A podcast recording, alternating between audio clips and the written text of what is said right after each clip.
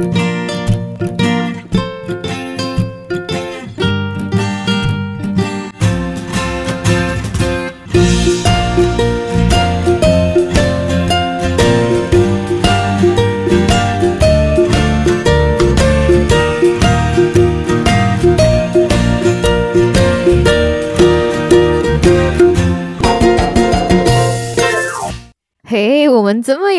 你竟然这么恰巧的听到这个节目？你现在出门上班，准备下班，还是在做其他的事情呢？不管是要去的目的地是哪里，请都让凯莉的声音和你在一起。Hello，我是凯莉，Kelly，凯莉陪上班是幼啊小在干嘛的短片通勤单元。我们尽力让你早上起床之后就有节目听哦。非常感谢大家长时间的支持。喜欢这个单元的话，请千万记得在你收听的平台上面订阅我们，或是帮把这个节目分享给边听节目边想到的那个朋友，分享给他们，分享给他们。已经用五星评论支持我们我们继续创作，五颗星星一世情。山姆凯利，感谢您。Hello，各位听众朋友，大家好啊，又见面了。跟凯莉声音一起开始的一天，一定会是一个很特别的一天。那 个大家今天想说，Kelly 你怎么那么嗨？不是 因为我刚刚录完一集哦，所以这个能量很难压下来。是想说，好吧，那既然声音的能量已经整个被吹起来了，那我们今天就继续来录第。二集，那今天呢？没错，就是要跟大家分享人人都该尝试的五个压力管理小行为练习 Part Two。今天要跟大家讲的这个题目呢，也是非常的有趣。到底是什么样子的故事呢？让我们一起听下去。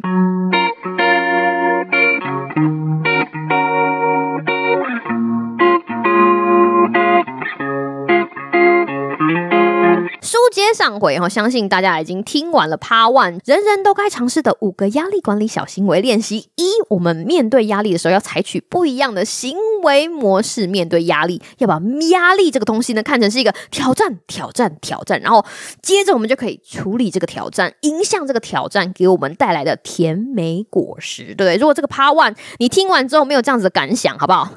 赶快按下暂停键，回上一集去听哦。那今天呢，我们要接下来进行的是 Part Two。你一定会想说，诶，那我们既然已经用了不一样的眼睛来看待这个压力，我们是不是要来处理这个压力了呢？还没，还没。各位客官哈，请先把你。激动的心情收起来。大家想说，凯莉不是你最激动吗？嘿，先把想要来就是给压力出力下来的心情，就是先收起来。我们在处理压力之前，还有一些东西需要准备。这就是为什么我说是小小行为练习嘛，其实是压力管理的小小小小行为练习。我们都从那个很小很小的地方着手，然后希望大家最后可以，就是攻进核心。那今天第二集呢，想跟大家聊聊的东西呢，其实就是。是压力出现之前，我们必须要有感知的机会。简单来说，就是练习在压力源出现之前，自行按下暂停键，暂停。为什么这么说呢？其实是因为我从上一集我们知道了，我们面对压力的时候，要把它当成是一个很中性的事情，是一个挑战。但是今天不是说我把你看成是一个中性的事情，你对我的生活来说就不会有威胁，就不会有任何不舒服的情况发生。当然了，如果真的可以事情这么顺利的推进，也是一件很不错的事情。但是我不能够跟大家保证，因为。压力之所以会被叫成压力，其实有很大很大的几率，就是因为它带给人们很不舒服的感觉。哈，这不舒服的感觉，有的时候是心理上的，或者是生理上的。举几个简单的例子来说好了，有的时候你会很紧张，很紧张的时候，心里就是砰砰跳。不管是你要考试了，觉得呃好紧张哦，我好像还没有念完，或者是你看到喜欢的男生、喜欢的女生、喜欢的偶像，就觉得好紧张哦，我怎么可以靠他这么近？好，类似这种，这都是压力啊，就是好的压力、坏的压力、不一样的压力，或者是有的时候当哦。天气温度在变，像我们这种有偏头痛的患者，你会觉得头好痛哦，觉得我眉毛的紧紧紧的，对，就想要按压按压你的太阳穴，或者是好像很紧张的时候，整个胃都要揪在一起了，或者是想要上厕所，有没有？就是会有这种小小的。不是太严重的生理现象，或者是心理的这种感觉会出现。很有趣的一件事情就是，当这个压力结束之后，哎，这些症状好像都没有了。所以，如果你也有这些哈，就是心理的跟生理的现象，我们就会说它其实是压力出现的前症状。最好最好的方法就是我们知道说，哦。这个东西就是我身体对压力出现之前前症状，然后当我们有这样的感知能力之后呢，就可以练习在压力源出现之前自己按下暂停。暂停，是不是非常的好？如果可以的话，你就会觉得说，哎，这个压力对你来说好像不会这么恐怖了，对不对？因为它在某种程度上就是一个可以被处理的事情，哎，当粗力的逮鸡都丢啊。如果我在看动画或者一些比较搞笑的电影影集，就是主角出场的时候，他们身后是不是都会有那种主题曲吗？就比如说啦啦啦啦啦啦啦啦，类似这种。大家想说，凯莉你到底在看什么影集？不是，就是有一些很好笑的，或者是有一些主角啊，在那种漫画出现之后，然后男主角、女主角他的身后就会有一堆花，有没有飘着樱花，或者是会有爱心啊、粉红色泡泡都跑出来。就是女主角出现的时候，男主角就觉得哇，她看起来好美，或者会有绿。喂，不要乱想，凯莉都在看什么影集，好不好？每个人都会有每个人喜欢的东西啊，对不对？我只是看了之后觉得，哎，这个东西很适合当例子，我就来跟大家分享。就像这种背景，或者是要出来之前的一些 setting，我们就会说，它其实就很像是压力源出现的前症状，就是当听到啦啦啦啦啦啦啦啦，我就知道啊，男主角要来了，或者是当你看到很多的花朵、很多爱心的时候，你就知道啊，女主角要出现了。它其实就像是一个提醒你说，哎，要。来了，要来了。在处理压力的时候也是一样。譬如说，有一个压力源要出现了，那这个已知的压力源可能是学生。如果来说，就是期中考、期末考或者期末报告，甚至是大考，对不对？那对于上班族来说，很可能就是你要跟某个讨人厌的客户见面呐，或者是跟某一个很恐怖的长官一对一的会面，好要讨论你的工作进度、谈升职，或者是甚至你看，我们如果在家庭的角色，大家会觉得压力最大是什么时候？是过年过节啊，中秋节啊。他叫你回家，你想看，那可怜的媳妇，在年节的时候，他们光想到要回去过年，哇，那个压力之大，有没有已知的压力源放在那边？你不能说，好吧，今天我们要解决压力，很简单，我就拒绝考试，我不要考试了，我不考期中，不考期末，我不交期末报告，我就没有压力。当然了。也是有人可以选择这条路，我觉得完完全全可以。但是人生中，当什么事情都逃避的时候，你也会失去一些事情。就像我说的，压力对你来说其实是个挑战。当你收到期末老师出的一些很奇奇怪怪的题目，你有的时候觉得说老师真的是有毛病，这么短的时间，为什么要我们写出一个？这么奇葩的东西，可是某种程度你就觉得不管好，老娘跟你拼了，然后开始花很多时间去图书馆待着啊，然后查了很多东西，后来发现，哎，我可以，我竟然可以做出相对应的品质很好的报告来面对这个老师或面对这个客户这些奇葩的题目的时候，你就会发现说，天呐，我好棒棒哦，或者是我有能力就是接受这个挑战，对不对？逃避完完全全是压力管理的一个选项，但是我们并不一定都要选择这条路哈，这都是众多选择之间的选择，所以我们今天要。讨论的这件事情就是，如果我们准备迎战这些已经存在的事情，我们知道我们不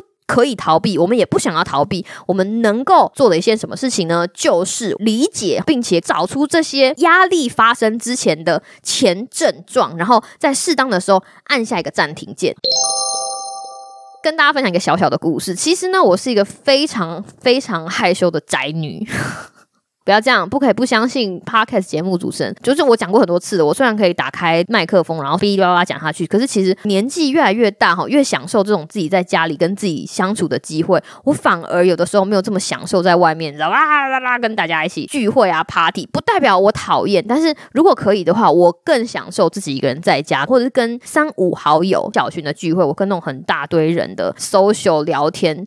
我年纪到了，我没有这么享受，所以当我发现我如果必须要去参加这种大场面的活动，对我来说就是一个很大很大的压力。那这样子的压力会造成我什么样的前症状呢？一，我就会睡不好。我就光想到说，哦天哪，我要去一个就是有六七十个人的活动，我就会睡不好。要去参加比较商业型的研讨会，要跟不同的人在那边哈交换名片，开始聊你做的事情，希望人家对你的公司业务有所青睐啊，我就会觉得睡不好。或者是时间快到的时候，我内心会有一种很抗拒，非常非常抗拒的感觉，就是我真的不想去，我真的不想去，我真的不想去，是内心里面有个呐喊，Kelly 不要去，想尽办法不要去。这种感觉，甚至真的到了现场之后呢，你会觉得说提不起劲来，可能头痛、胃痛，可能会紧张。一直到我真的是撑着把这个事情做完之后，很神奇的事情就是这个事情真的会恢复原样。这个是我个人的一个例子啦。哈，当然，当我发现我不喜欢做这件事情的时候，如果这件事情真的没有那么那么必要，我就会说哦，我不能去。学会说 no 也是一个压力管理的方法。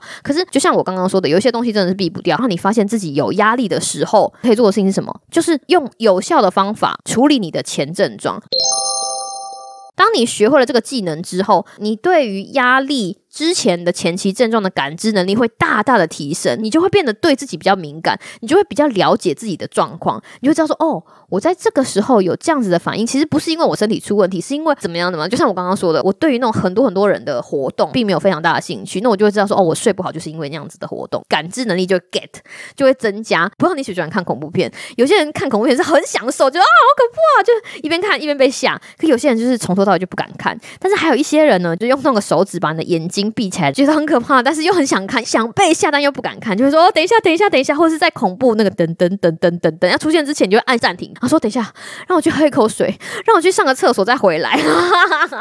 其实这个事情就很像是看恐怖电影之前按下暂停键一样，就是你知道这件事情会在你的人生发生，一定会发生不止一次，而且它逃不掉。可是你又想要给自己一些喘息的空间，所以你就在感知到背景音乐等等等等等等等等等等等等等之前，赶快赶快按下暂停，歇一会哈，喝杯茶，等下再回来。你意识到这件事情的时候，其实已经好棒棒了。老实说，因为这其实是一个很长的过程。第一步、第二步跟第三步，第一步是知道说有一些躲不掉的压力源。那第二步呢，就是根据你过去的经验或者记录下来说，哦，有一些压力源出现的前症状是我独特的前症状。然后第三步呢，才是按下这个暂停键。你要怎么样处理这些压力的前症状呢？这个问题的答案基本上是无解。大家听到这里开始翻桌，就说凯莉你在讲什么？应该说这个答案其实跟个体的不同很相关。对我来说，要处理压力前症状的理由，是因为我知道这个事情避不掉。有一些事情就是避不掉，能够避掉的，可以说我不要去的，我基本上就会说我不要去。那如果真的避不掉，为什么想要缓解症状？是因为我知道这个症状如果不在一刚开始出现的时候就缓解，它最后只是会放大、放大、无限放大到一个就是很张狂的地步，让你没有办法承受。人的心理健康其实就是一条线，当他越过了那一条线，你不知道什么恐怖的事情会发生，所以我们就不希望让把自己逼到一个绝境。怎么样处理前症状的这个答案呢？其实也是源自于是什么东西会让你感到快乐，是什么东西会让你感到轻松？这个问题的答案其实要问你自己。举例来说。当你觉得睡不好的时候，有什么东西可以让你睡得好？像我啊，如果说我真的发现我真的非常睡不好，因为就是有一些有的没有的东西，我就会在白天的时候疯狂的运动，疯狂的跳润吧。我告诉你，润吧真会让你非常非常累。你知道我没有办法坐在镜子前面跟 Kelly 讲说，Kelly 你可以的，你超级棒。这个东西没有办法解决我的睡眠品质，但是在白天高能量的，就是那种心跳数很冲高的有氧运动，完完全全可以有。帮助我就会睡得很好，这个方法对于我来说很有帮助。对你来说，什么是处理你压力源前症状的答案？这个东西必须要你平常在生活中自己去找寻。然后，所以你就想说，为什么人生有这么多东西需要找？嘿呀，因为除了你之外，没有人比你更了解自己，对不对？什么东西会引起你的压力源？你的压力源出现的前症状是什么？然后你回溯看看，说哦，到底是什么东西可以帮助你解决这个症状？你不觉得这只是一段非常有趣的过程吗？